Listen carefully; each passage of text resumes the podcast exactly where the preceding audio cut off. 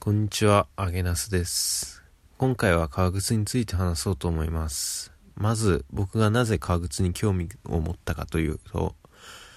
友達が興味を持っていて、その友達がイギリスに行って革靴を買ってきたのを見て、何か強い憧れを抱いてしまったのが原因です。そこから趣味として革靴を買うようになりました。今では10足以上の靴を持っています。えー一足一足ずつに思い出があって話すと長くなるので、今回は特に好きな靴について話そうと思います。まず、僕が最初に買った靴は、皆さんご存知のリーガルのローファーです。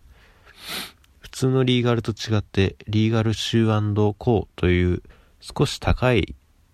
ブランドのものを買いました。確か、えー4万円しないぐらいで、その時はこんな高いものを買ってしまったと少し後悔しながらも、毎日のように履いては磨いてを繰り返していました。当時はそれしかなかったので、そこが削れてしまって、すでに一回修理に出しています。そのぐらい愛着のある靴です。えー最初は茶色のローファーが欲しかったんですが、茶色がなく、バーガンディの、えー赤み、赤茶色の靴を買いました。色を入れようかと思ったこともありましたが、今ではいい色が出て、とても満足な仕上がりになっています。また、ここのメーカーは、ライニングと言われる内側の皮が赤色なのが特徴で、脱いだ時にそれが見えるのが好きなポイントです。また、ローファーなのにクロムエクスルレザーを使っているので、えー使い勝手がよく、よく入っています。えーその後、最初の革靴を買って、え1年ぐらいが経った頃、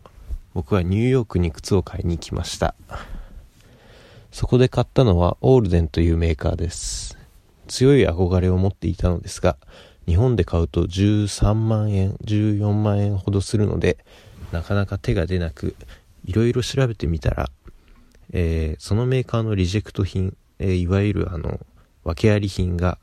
唯一ニューヨーク近郊にあるショップで売っていると聞き、そこに行こうと思いました。えーそこに行くために旅費を稼いだり、あと、靴を買うためのお金を稼いだり結構大変でした。えー結果として3足も買ってしまいました。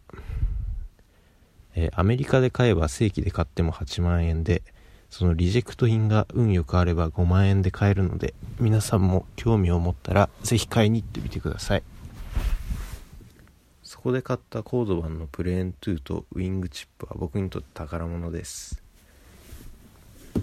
コードバンは履く日を選びますが、履けるときは極力履いて足に馴染むようにしています。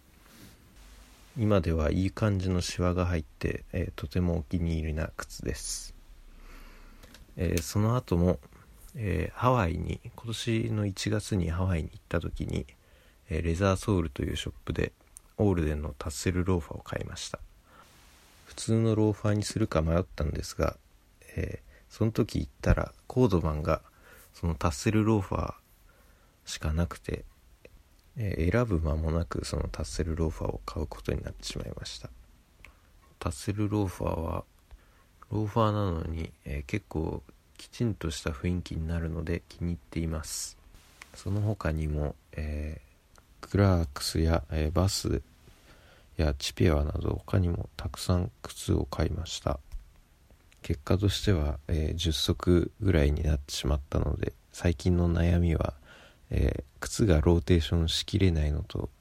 あと雨の日に履く靴がなくなってしまったっていうのが結構最近の悩みです。基本的に雨の日は履かない方がいいので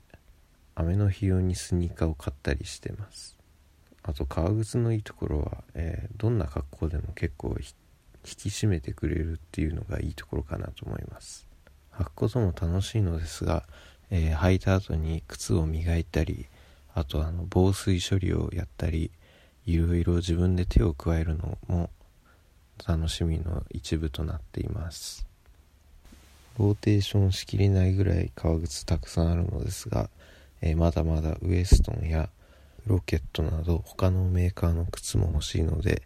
今後さらにいろいろな革靴を購入したいと思います。